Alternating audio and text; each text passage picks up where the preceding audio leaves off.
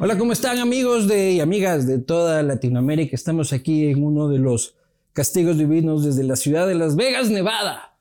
Aquí, eh, este, paralelamente, mientras se está desarrollando el Latin Grammy, para mí es un enorme placer estar aquí en una de las nuevas giras, uno, uno de los nuevos hitos de este espacio, trayéndoles a ustedes conversaciones con personas espectaculares, con historias espectaculares.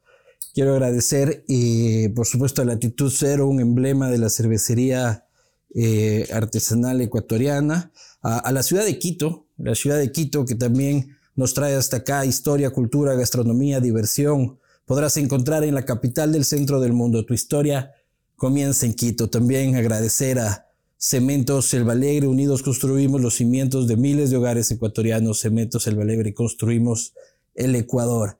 Agradecer también a BMI, Seguros BMI, LATAM, Aerolínea de América Latina, vuela por el mundo como un rey con LATAM y también agradecer a Durayanta. Sin más, para mí es un enorme, enorme placer tener la conversación de esta maravillosa mañana en la ciudad de Las Vegas, acá en Estados Unidos, con un artista, eh, su nacionalidad ya no importa, es de Latinoamérica, ¿no? Es, es una de las principales voces en español y por eso es un honor recibir aquí a la señora Amanda Miguel. Hola, ¿qué tal? ¿Cómo estás? Bien. Qué gusto. Por favor. Gracias. Ahora sí, un sorbito. Ok. Mm. ¿Cómo le ha ido? Pues me ha ido como me ves. No sé si me ve bien, más o menos. Yo la veo bien, guapa, joven, este, moderna, con esa pinta hipster, eh, guapa, la veo. La verdad que no me puedo quejar, ha sido un año al principio bastante duro eh, y de alguna manera sigue así, duro. Pero la cuestión de la vida también es aceptar, ¿verdad? Porque a veces pasan cosas que no son tan lindas como uno quisiera y sin embargo todo sirve para crecer. Y siento que esta etapa de mi vida es de un crecimiento fabuloso en todos los aspectos. La vida, eh, la vida es dura, como todos conocemos. Este, enviudaste, sí. enviudaste por culpa de, culpa de la pandemia, eh, en realidad. Pero, ¿cómo se afronta la muerte de un ser querido? No, yo creo que no se confronta nunca. Se afronta. Sí, no, no, no, se afronta y, se confronta a la vez, porque yo no me resisto a pensar que él no está conmigo. Porque en la medida en la que pienso que está conmigo, él está conmigo, está dentro de mi corazón todo el tiempo. ¿A través de los recuerdos o tú consideras que su espíritu está contigo a nivel creyente, a nivel de, de, creer sobre algo más. Sí, una fortaleza tremenda es la que tengo de su parte todo el tiempo. Y sobre todo porque, bueno, definitivamente él nunca quiso irse, ¿no? Él siempre quiso estar con nosotras y, y él amó siempre mi forma de cantar y mi carrera. Él realmente es el creador de Amanda Miguel desde el comienzo de mi carrera. Entonces, para mí, este momento tan grato que estoy viviendo. Se lo debes en parte en parte... Y en parte bastante. Yo creo que somos dos almas, dos almas en vez de una, recibiendo este premio porque es súper merecido para mi esposo, que fue quien realmente creó a Amanda Miguel en todos los aspectos, en su personalidad, en las canciones, hemos escrito nuestras canciones juntos, pero él me guió, él fue mi maestro, él siempre estuvo pendiente de mi look, de mis cosas en general, de mis negocios. Y yo siento ser una artista muy cuidada porque siempre estuvo su mano detrás de mí. ¿Y tú le tienes miedo a la muerte? Pues yo creo que la medida en que estamos vivos todos vamos para el mismo camino, unos antes, otros después, pero es un proceso natural de la vida. Para mí la vida significa un poco eso, ¿no? Empezar, terminar y volver a empezar y volver a terminar y volver, porque es, es como un ciclo, ¿no? El amor este, existe, es eterno, ese nunca se va a acabar y en la medida en que sintamos más amor, vamos a ser seres más felices en esta tierra. y sabiendo sobre todo que no estamos acá de, de, shopping, ¿no? De shopping es hermoso, a mí me encanta. También estamos de shopping, a ver. aquí, aquí la gente de la producción se ha pasado 24 horas de shopping. Mira, a mí me encanta y yo veo un shopping que me gusta y primero que hago es entrar.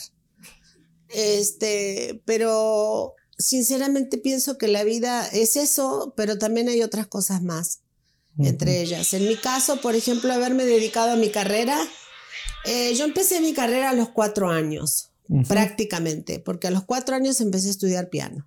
Totalmente. Entonces, este, me recibí a los 18, un poco antes de, de, conocer a mi esposo.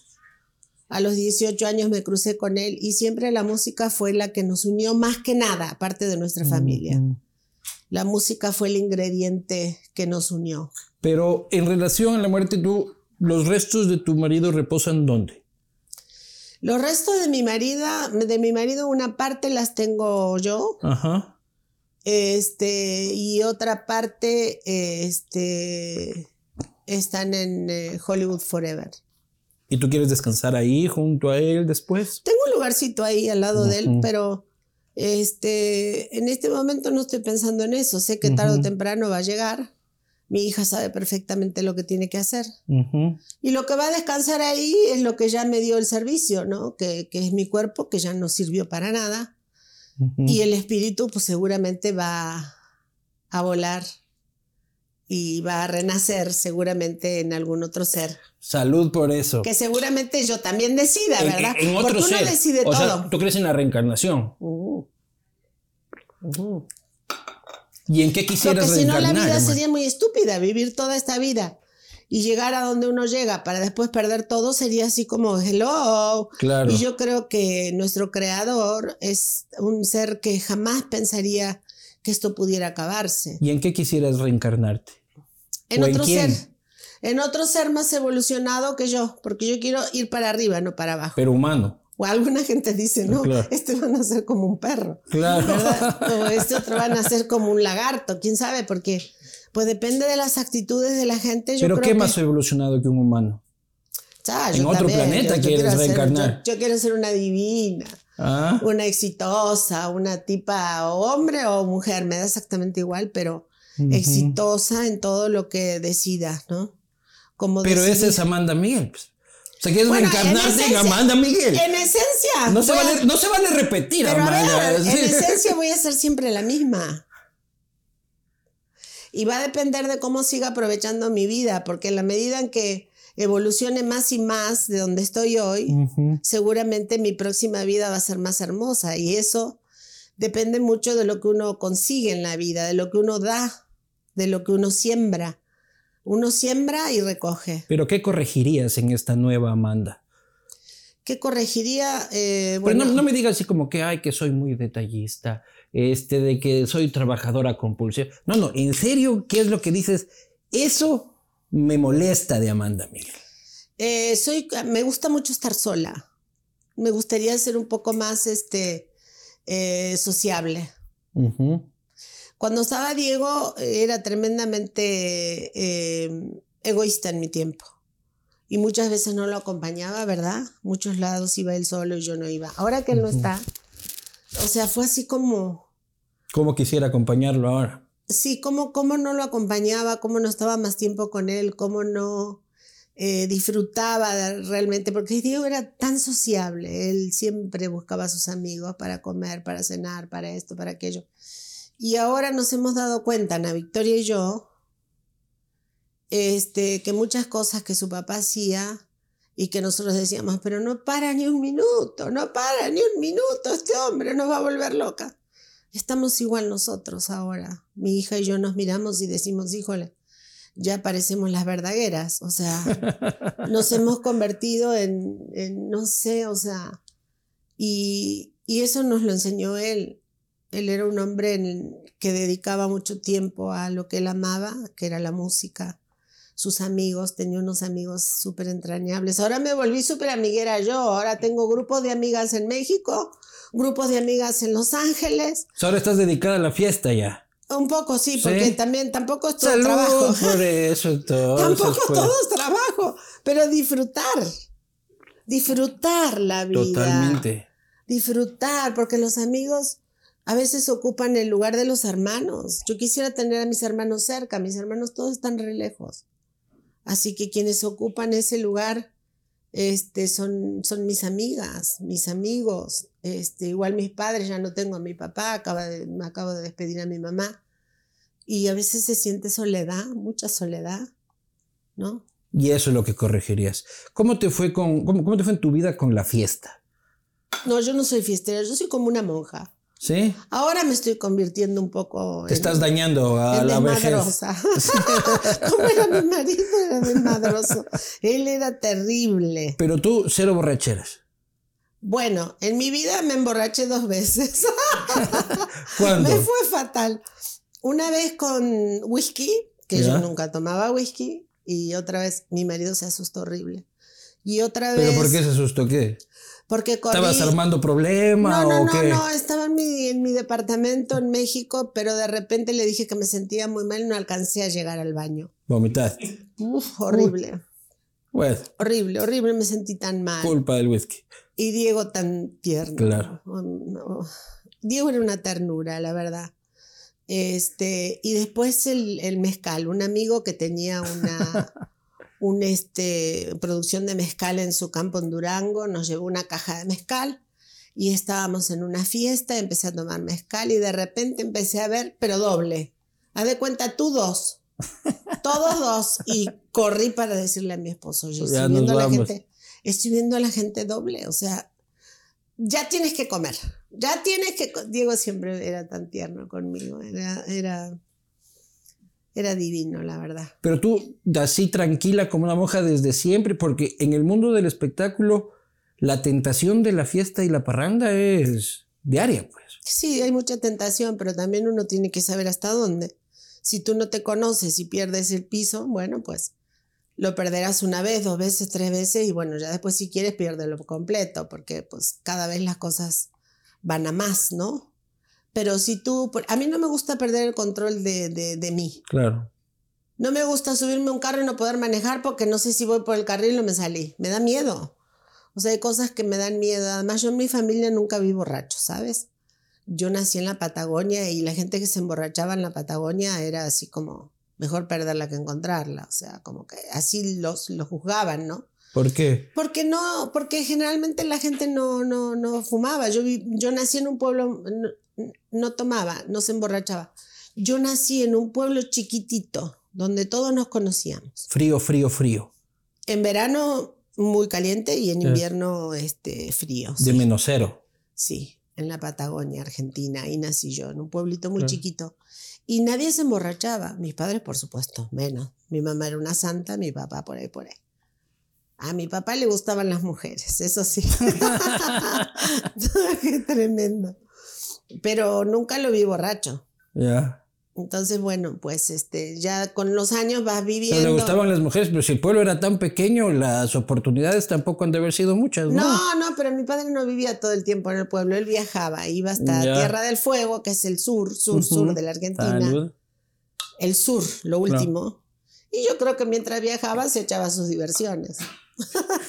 ¿Qué opinas de la fidelidad precisamente? Porque yo te escucho a ti, veo tu historia de amor y ya no hay así, o sea, de, de estabilidad, de, de- de amar a una mujer y a un hombre hasta el final de los tiempos.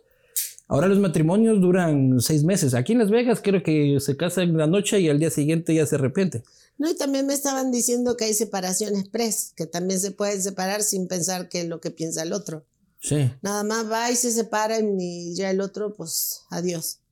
No se vuelven a ver. No, pues yo creo que el matrimonio es el estado ideal ¿Sí? del ser humano siempre y cuando se amen de verdad. Si no es, si no es un... ¿Y cómo sabes si es que lo amas de verdad? Porque con el tiempo ya no sientes esa cosa de voy a saltar la verja para ir a buscar a mi amada y bajarla del balcón en contra de la voluntad de sus padres. No, Y no, no, pero es que El, el, amor, va mutando. El amor va mutando si es sano en un amor más profundo y espiritual. Porque evidentemente un hombre de 70 años no va a tener la vitalidad de uno de 18. Y la mujer tampoco. Entonces el amor se va transformando. Pero es, es un amor que se vuelve sangre y se vuelve carne. un amor bien entendido. ¿Y cómo haces para aguantar a tu pareja? O sea, los momentos en que dices, ¿por qué no me largo de aquí? Porque a todos nos pasa. ¿O ¿Te habrá pasado algún día? A mí también me pasó, había momentos en los que yo quería mis espacios y Diego quería los suyos y todo, pero que nos amábamos, no había ninguna duda. O sea, él no podía vivir sin mí, yo tampoco sin él. Y a la fecha me doy cuenta que yo sí puedo vivir sin él porque eso fue lo que me tocó. Yo jamás me imaginé quedarme viuda. Es más, para mí, yo, o sea, esa idea de, ay, señora viuda, no existe. O sea, yo no me creo una viuda creo una, me creo una mujer que estuvo enamorada toda su vida y que sigue enamorada de su esposo. Pero tu negro es por el luto. No, mi negro es mi color favorito. Yo desde que falleció Diego me he puesto colores de todos tipos. A mí el color no me importa. O sea, lo que yo, mi corazón siente, eso sí me importa. Y para mí mi marido está conmigo. Y yo no tengo ningún interés en andar buscando marido. Así que ustedes están tomando nota. Y para tener un nuevo marido tiene que tener la altura de mi esposo y quién sabe si lo voy a encontrar, capaz que nunca jamás. Ahí va a estar complicado. Eres una mujer creyente, pero. Tengo fe, fe eterna. Hiciste una canción para Juan Pablo II. Exactamente. ¿Y llegaste a conocerlo? Sí, claro. ¿Cómo fue esa vez? Esto fue en Argentina, pero luego tuviste otra experiencia en México con él, ¿o no? Eh, yo empecé mi carrera en México. O sea, yo nací en la Argentina y soy argentina, pero profesionalmente empecé mi carrera en México y me hice mexicana. En el 78 viajas. Viajé en el 78 la primera vez haciéndole coros a mi esposo y me enamoré de México. Y si por alguna razón hemos estado en México ha sido porque yo fui la que, vámonos, vámonos, vamos. Yo digo, amo Argentina, me encanta, pero Argentina es un país tan inestable y tan, digo, precioso, pero por el otro lado yo quería un poco este, estabilidad, ¿no? Trabajábamos demasiado y nunca podíamos... Pero tú sales en la época, en el 78, todavía era dictadura. Sí. Tú sales en la dictadura. Sí, sí, sí, era demasiado fuerte en mi país. ¿No tuvo ninguna vinculación la dictadura con tu salida? Sí, claro, yo salía de la casa de una amiga, imagínate, y, me había estacionado mi carro en un terreno oscuro y llegó un tipo que según era policía y me puso un revólver en la cabeza y me dijo, documento, documento. Yo le dije, ay, por favor, quíteme la pistola de encima. O sea, qué miedo. O sea, jamás me volvió a pasar algo así, pero realmente la Argentina era... Ya dijiste, vámonos de aquí, este lugar se está yendo al carajo. Porque yo nací en un pueblo hermoso, en la Patagonia, Argentina y en Buenos Aires todo eso se perdió. Entonces yo ya había perdido gran parte y dije, pues ya me fui de, volé de mi nido, mejor vuelo un poco más lejos a ver qué encuentro. Pero no eres de izquierda, a México y me encantó, me encantó México. ¿Pero eras de izquierda revolucionaria ahí en la Argentina de los 70? No, yo no era nada, yo era músico, a mí los problemas no me importaban, este, políticos menos, y a la fecha, ¿eh? no, no creo en la política, por lo menos la que se desarrolla en este momento no.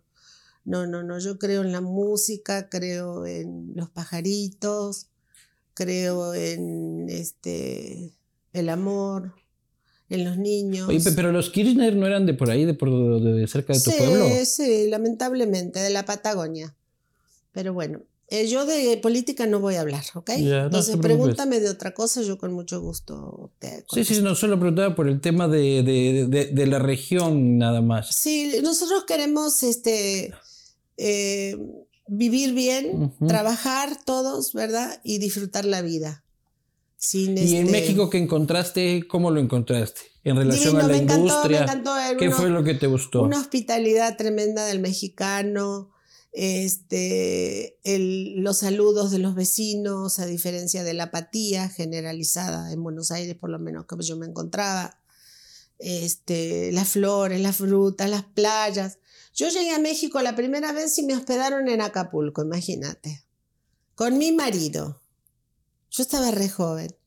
Habíamos estrenado el Hyatt porque recién estaba este, hecho ese hotel y yo me enamoré, yo me enamoré de México.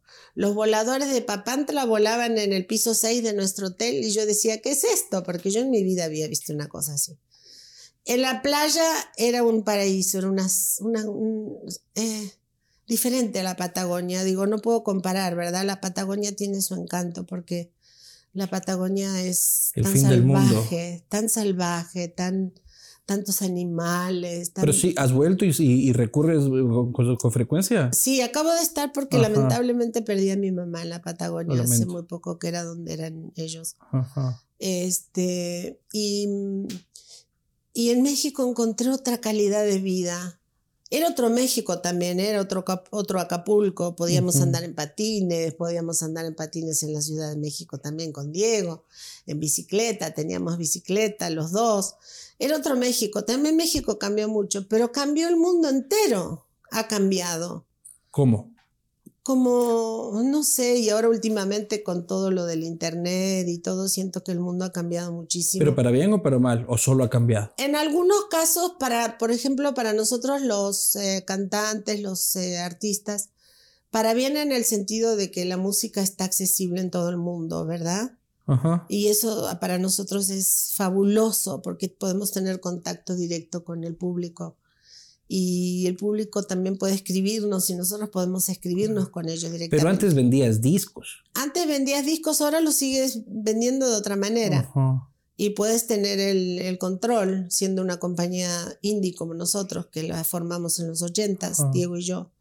Armamos nuestra propia compañía en los ochentas que se llama Diam Music y que ahora llevamos adelante la gente que nos ayuda. Aquí Verónica Morales al frente de la compañía Carlita, este, somos puras mujeres. Mi hija, bueno, mi hija es el pilar más grande de la compañía.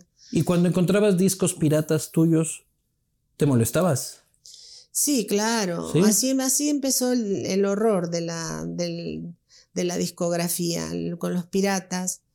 Este, y bueno, así se fue decayendo cada vez más el negocio para la gente que invertía en los artistas. Y bueno, ahora las cosas cambiaron. Y en relación a lo que te estaba diciendo, siento que el Internet también alejó mucho a las familias. Este, los niños están embebidos en el aparato. Eh, y hay cosas que me gustan de los avances, de los progresos eh, humanos. Y hay otros que no, no, no me gustan. No, soy un poco, digamos que me gusta sentirme como pueblerina, ¿no? Pero revisas Instagram, revisas TikTok. Tengo todo, tengo todo. Pero lo revisas. Sí, y lo contesto también. Es lo único que sé hacer porque lo tengo programado. Si, si me dijeras a mí programar, yo no puedo programar nada. Los chicos me lo programan y yo leo y escribo y todo y me, me, me divierte. Mm, en muchas noches me siento acompañada porque me acuesto y no me puedo dormir, entonces lo que agarro es el aparatito y me divierto con las cosas que la gente me dice. Ah, pero leyendo lo que la gente te dice a ti. o te pones a ver memes así. Eh, también, también, también, pero, pero no te creas que me quedo viéndolo. Si primera cosa que veo y no me interesa, le sigo, le sigo, le sigo, le sigo, hasta algo que me guste. Oye, ¿el fútbol te gusta? ¿Y este mundial? ¿México o Argentina? A mí me gusta el fútbol en los mundiales. ¿México o Argentina? ¿A quién le vas? Híjole, eso siempre está difícil para mí. Si se enfrentan. Muy, muy difícil. ¿Qué haría bueno, la última vez hubo un enfrentamiento y la verdad que se me partía el corazón, a mí y a Diego, a los dos. ¿No sabes a cuál irle? No. ¿Eres de Boca, de River? Eh, mi marido era de Boca y yo era de River, imagínate. Siempre nos divertimos. Sí, sí, sí, sí. Oye, y.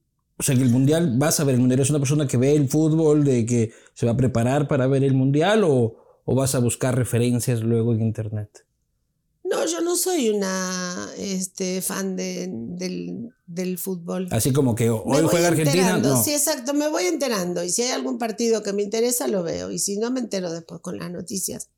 Yo, por ejemplo, muchas noticias, yo no veo televisión, yo, yo soy especial. La verdad, en relación a otras personas, no veo noticias y no escucho radio ni nada. Yo escucho la música que me gusta y, y veo lo que me interesa y si hay alguna cosa que quiero enterarme, me voy al Twitter. Pero en el Twitter hay mucha mierda, manda. Hay mucha, ah, sí. Oh, esa es la, red social de la mierda. Eso y de todo en todos lados. Y además, si tú quieres decir algo, pues cuidado, ¿eh? Que te quiten. Claro. Hola, qué hermoso está el día. Porque el día el sol es un asco que dice que. No, no, no, tú mejor quédate calladito y así como las moscas, ¿viste? Sí. Este, que no matan ni una mosca, como se dice. Así. Oye, no, me contaste la experiencia con Juan Pablo II. Se nos escapó. Ah, lo conocí en el Vaticano. Pedí una audiencia con él. Pedimos una audiencia, mi esposo y yo. Y la tuvimos. Este. Y fueron dos veces que me vi con el Papa. Eh, le entregué mi disco que le encantaba la canción del rostro del amor. Y él no podía agarrar nada del público, la verdad, pero mi disco sí lo agarró. Y tengo fotos donde el Papa está con el disco del rostro del amor. Este, ese Papa era una cosa bella, ¿eh? Ese Papa. Pero tuviste audiencia con él, o sea, con una conversación. Sí, sí, sí. ¿Y qué le hablaste al Papa? Eh, él me preguntaba si yo era la que había cantado esa canción y me dijo, muy bonita eh, voz, qué, qué, hermosa voz. Y le pedí que bendijera nuestro matrimonio. Nos bendijo y también bendijo mi garganta, porque pues él dijo que qué lindo. Yo pensé que esa canción no iba a ser la elegida, porque todas las compañías de discos hicieron canciones para el Papa, pero la elegida fue la mía. Y justamente lo que yo pensaba que no iba a elegir en la curia eran los gritos, los gritos del final. Y eso fue lo que a la iglesia le gustó. Así es que yo me siento muy bendecida, la ¿Y Bergoglio ¿lo, lo, has podido conocer? No, no, no lo he conocido, no. ¿Y más te gusta el anterior? O sea, el Juan Pablo. Creo que, bueno, eh, yo creo que los indicadores este, de mi cara dicen que sí, ¿verdad? Los índices de popularidad de mi rostro demuestran que, es que Juan Pablo, qué personalidad este, tan arrollante, ¿no? Sí, tan hermoso. Y tan cercano a América Latina. Mm, era cercano a todo. Era un, un santo. Sí. ¿Vas a misa? No, tengo una iglesia a dos cuadras, pero no voy. Paso a veces y, da la mala casualidad que justo cuando paso está cerrada. Porque la misa son los domingos y pasas el lunes, pues, Amanda. Eso, eso, llegas al cielo y usted no fue a misa, pues que nunca abrieron la iglesia. Cada que iba estaba. Pero usted llegaba a las 3 de la mañana, eso no importa, el templo de Dios tiene que estar abierto. No, pero mira, no importa la iglesia, con iglesia y sin iglesia. La iglesia la lleva uno adentro, si uno quiere. O también puede llevar el diablo. Claro. Pero si uno lleva la iglesia y lleva el nombre de Jesús, el nombre de el agradecimiento a la vida, ¿verdad? este, y a todo lo que uno tiene, uno, uno es eso. Nosotros somos eso. La mentira. Nosotros estamos este, eh, creados a imagen y semejanza. Entonces, eh, si eso es así como es en la iglesia, pues sí, puede ser un paseo muy bonito. Este, también puedes ir y tomar la Eucaristía, que es divina, que me encanta. Si voy a misa, me encanta. Pero, pero yo creo que nosotros somos adentro de nosotros mismos. Nuestro propio templo. Parte, parte. Somos como una flor, ¿verdad? Unida en un mismo talle, tallo a la creación. ¿Y la mentira se perdona? Y si no te queda otra. Acá lo importante es saber quién es el mentiroso. Entonces, si tú sabes quién es el mentiroso, pues tú decide si quiere seguir tratando o no. ¿Cuál es la peor mentira que te, que te hicieron, Amanda? Muchas, pero yo no quiero hablar de cosas feas. Esta entrevista no es para eso. ¿Cuál es la mayor alegría de tu vida entonces? Mi hija y mi nieto en este momento. Mi nieto y mi hija es este, la alegría de mi vida, de mis ojos y el futuro. El futuro el amor. y ves a tu nieto consagrado en el espectáculo y en la música también. Bueno, lo que pasa es que la música le encanta. Llega a mi casa y hay una guitarra que está paradita siempre, porque esa era la guitarra de Diego. Y va a mi casa directo a la guitarra y paradito la toca así.